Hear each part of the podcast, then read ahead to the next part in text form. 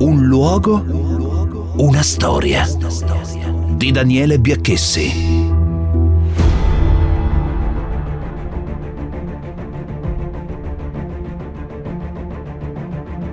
11 giugno 1943. Gli inglesi occupano Pantelleria. È il primo lembo d'Italia a cadere.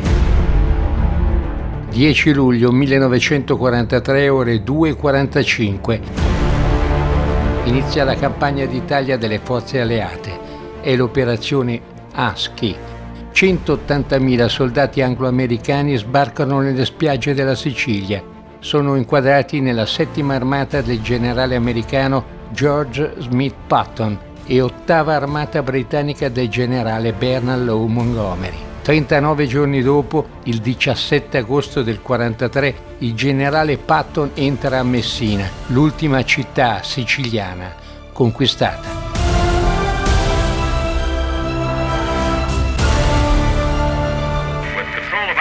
The Allies looked north to Sicily, target for invasion. Sicily in enemy hands meant domination of the Mediterranean shipping lanes. Sicily ours, the Italian mainland was within easy reach. General Eisenhower was designated Supreme Commander. General Alexander, Deputy Commander. Admiral Cunningham, Naval Commander. Air Marshal Tedder, Air Commander. General Patton, American Ground Forces. And General Montgomery, British Ground Forces. Gli alleati decidono di lanciare l'assalto nel corno meridionale della Sicilia, lungo i 169 km di litorale tra Licata, vicino a Gela, a ovest, fino a Cassibile, pochi chilometri a sud di Siracusa, a est. In tutto dispongono di 180.000 uomini da impegnare il primo giorno. Tra loro ci sono anche alcune migliaia di paracadutisti che devono occupare ponti e altri luoghi strategici nell'entroterra. I tedeschi e gli italiani, quasi tutti male armati e demoralizzati, dispongono di circa 250.000 soldati sparsi su tutta l'isola. Le condizioni delle strade sono pessime. Il punto scelto per lo sbarco non può essere difeso da poche migliaia di soldati.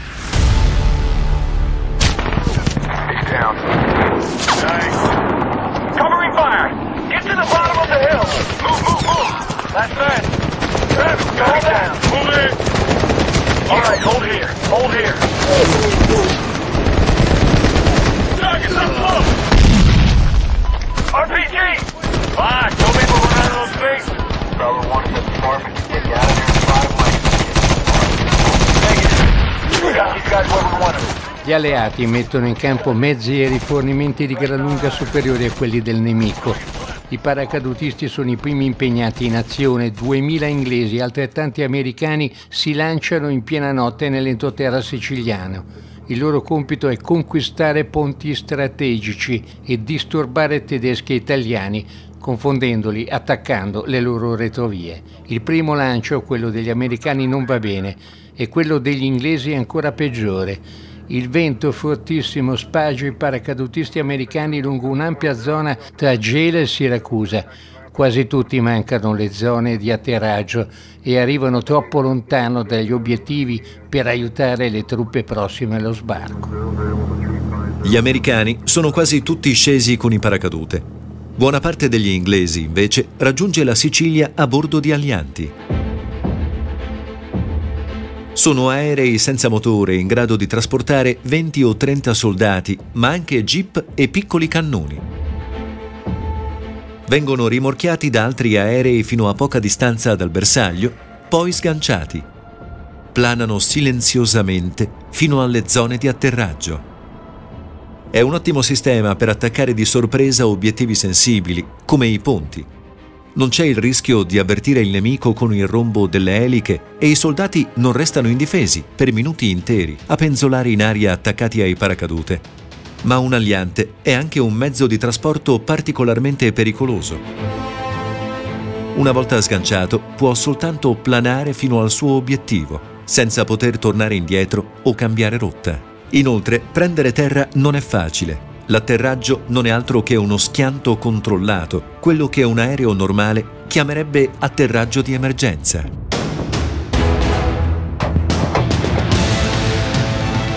Quello in Sicilia è uno dei più tragici lanci di alianti della storia. A causa del forte vento soltanto 12 su 147 atterrano sull'obiettivo.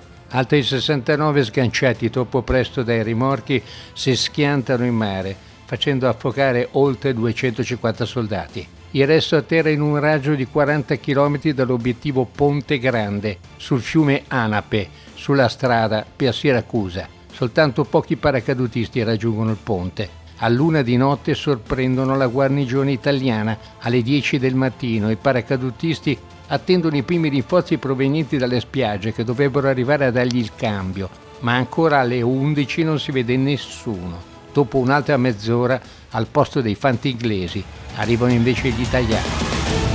Mentre i paracadutisti inglesi e americani lottano contro le raffiche di vento o si tengono stretti alle cinture di sicurezza dei loro alianti in fase di atterraggio, a poche miglia dalla costa una grande armata si prepara allo sbarco. 2509 navi, 180.000 soldati soltanto nella prima giornata. A mezzanotte i primi militari alleati scendono dalle grandi navi da trasporto nei piccoli mezzi da sbarco. Per molti soldati è l'esperienza più spaventosa della giornata. Scendere lungo una rete di corda stesa lungo la fiancata alta diversi metri di una nave, fino nel piccolo mezzo da sbarco, sballottato dal mare mosso.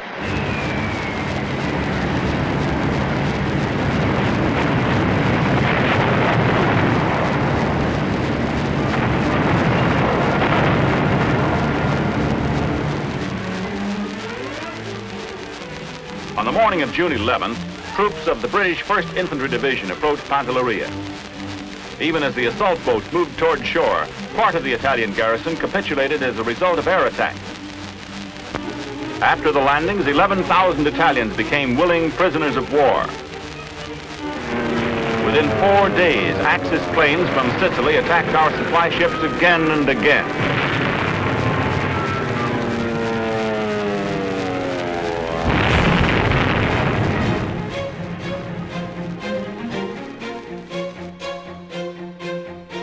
A est gli inglesi e i canadesi non incontrano grandi difficoltà nello sbarco. Le divisioni italiane a guardia dell'entroterra non oppongono resistenza. Alcuni italiani raggiungono le linee alleate per arrendersi festosamente, cantando canzoni e riempiendo l'aria di risate. Ma i paracadutisti inglesi si trovano in seria difficoltà. Il forte vento, l'inesperienza degli equipaggi sparge le divisioni inglesi e canadesi nei punti sbagliati. I comandanti si trovano davanti i battaglioni alla guida di altri. L'artiglieria prende terra lontano dalle munizioni e il carburante giunge ai settori ancora senza veicoli.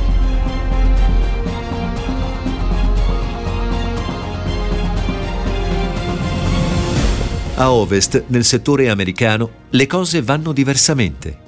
Nemmeno un paracadutista raggiunge Gela, nessun obiettivo strategico conquistato. Inoltre, la guarnigione italiana, rinforzata da alcuni soldati tedeschi, è già in allerta. I primi soldati sbarcano comunque a terra alle 2.45, nel buio assoluto dopo la distruzione dei riflettori italiani.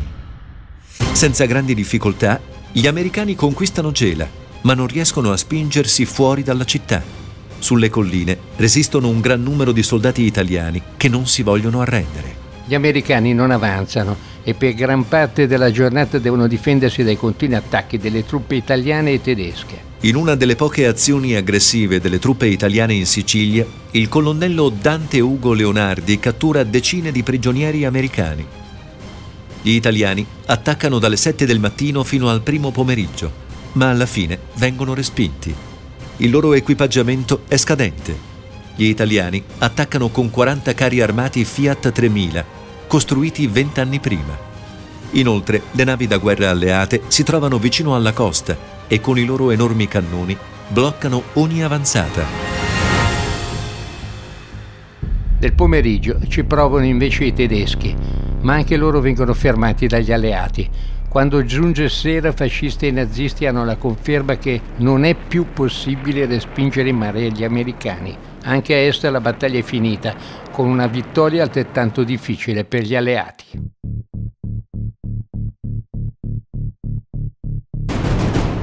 I paracadutisti inglesi difendono Ponte Grande per tutta la mattina del 10 luglio 1943, ma i rinforzi non arrivano. Nel primo pomeriggio, gli attacchi delle truppe costiere italiane, formate da soldati di mezza età, vengono affiancati a quelli di un battaglione della divisione Napoli, meglio armato e più agguerrito. Alle 14.45 sono rimasti soltanto 15 paracadutisti inglesi in grado di combattere. Il distaccamento si arrende soltanto un'ora prima dell'arrivo dei rinforzi alleati. Gli italiani si ritirano e gli inglesi occupano Siracusa. Ma c'è una storia nella storia, per anni dimenticata, quella della divisione motorizzata Livorno, che travolge in un primo momento la prima divisione di fanteria americana Grande 1 Rosso, fino all'abitato di Gela. Poi la spinta offensiva si arresta per la mancanza di rinforzi. La risposta dei Ranger americani non tarda ad arrivare sarà una carneficina per i giovani della Livorno. Resisteranno ad oltranza per 24 ore tra i ruderi di Castelluccio di Gela.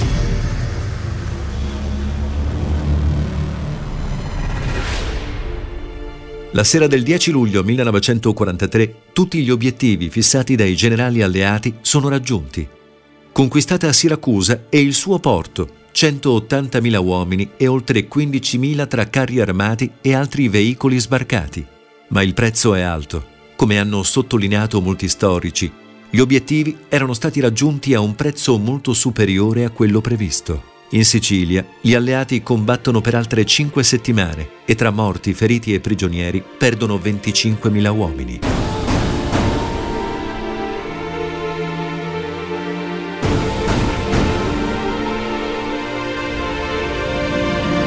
Dopo lo sbarco in Sicilia del 1943 si afferma il ruolo della radio anche come mezzo di informazione di massa. E proprio in Sicilia si sperimenta con Radio Palermo il primo modello radiofonico nell'Italia liberata. Le trasmissioni iniziano il 5 agosto 1943.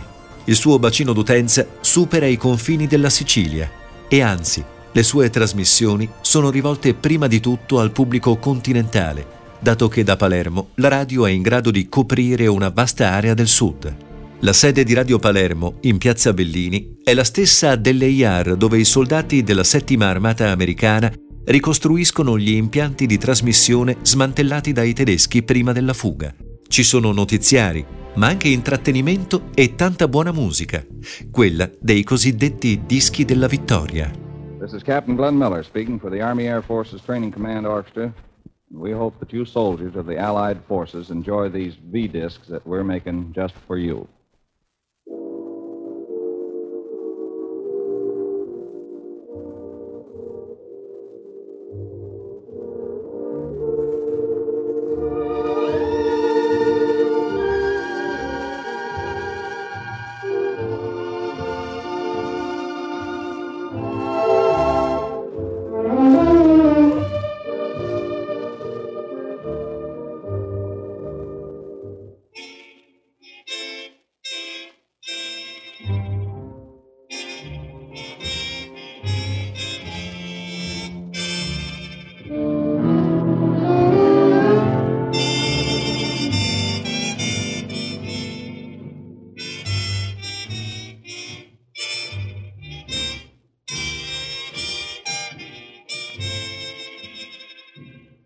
I tedeschi e le truppe dell'asse utilizzano i giorni dello sbarco degli alleati e la liberazione della Sicilia per preparare la difesa della penisola e lo fanno con una rapidità impressionante. Non appena comprendono che per loro in Sicilia la guerra è terminata, spostano in poche ore 102.000 uomini, mezzi e tonnellate di ogni tipo di materiale bellico verso il nord. Un capitano del genio navale riprende la ritirata dei tedeschi e degli italiani dalla Sicilia, tra Messina e le coste della Calabria. Questa impressionante visione dei duri giorni vissuti fra Messina e la costa calabra durante lo sgombero della Sicilia è stata integralmente ripresa dal capitano del genio navale Attilio Giuliani dal bordo di una nostra unità. Le operazioni di carico del materiale affluito nel lembo nord-orientale della Sicilia e quelle di scarico lungo i diversi punti della costa calabra si sono svolte di giorno e di notte sempre sotto l'incessante bombardamento e mitragliamento di velivoli nemici anche a bassa quota.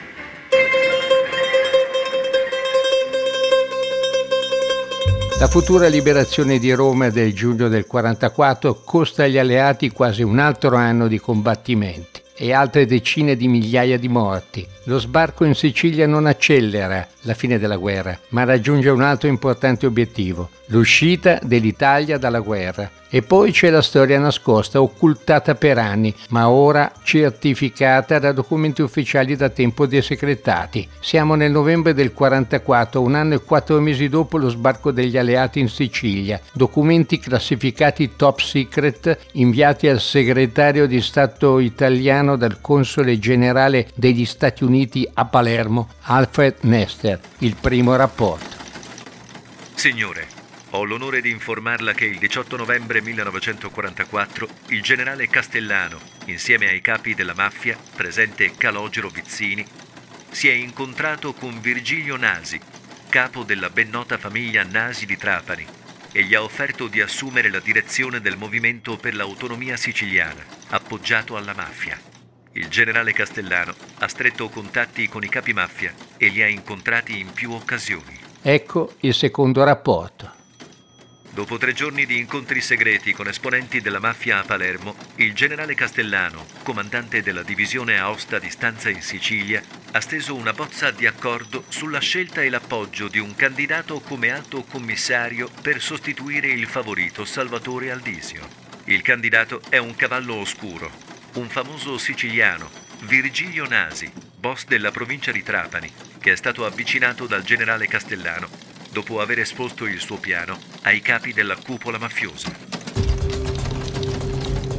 Dunque i rapporti tra Stato e mafia. Si viene a scoprire il ruolo di supporto logistico dei boss Lache Luciano, Vito Genovese, Calogero Calovizzini e Giuseppe Genco Russo, risultato determinante per lo sbarco degli alleati. E poi ancora le stragi dimenticate e impunite compiute dai militari americani su civili e prigionieri italiani subito dopo lo sbarco alleato. La strage di Biscari, 76 prigionieri italiani e 12 civili cadono sotto le mitragliate del capitano John Compton e del sergente Horace West, ed ancora gli eccidi di Piano Stella, di Comiso, Castiglione, Vittoria, Canicati, Paceco, Butera, Santo Stefano di Camastra, tutti effettuati dagli americani ai danni di civili inermi. Ma questa è un'altra storia.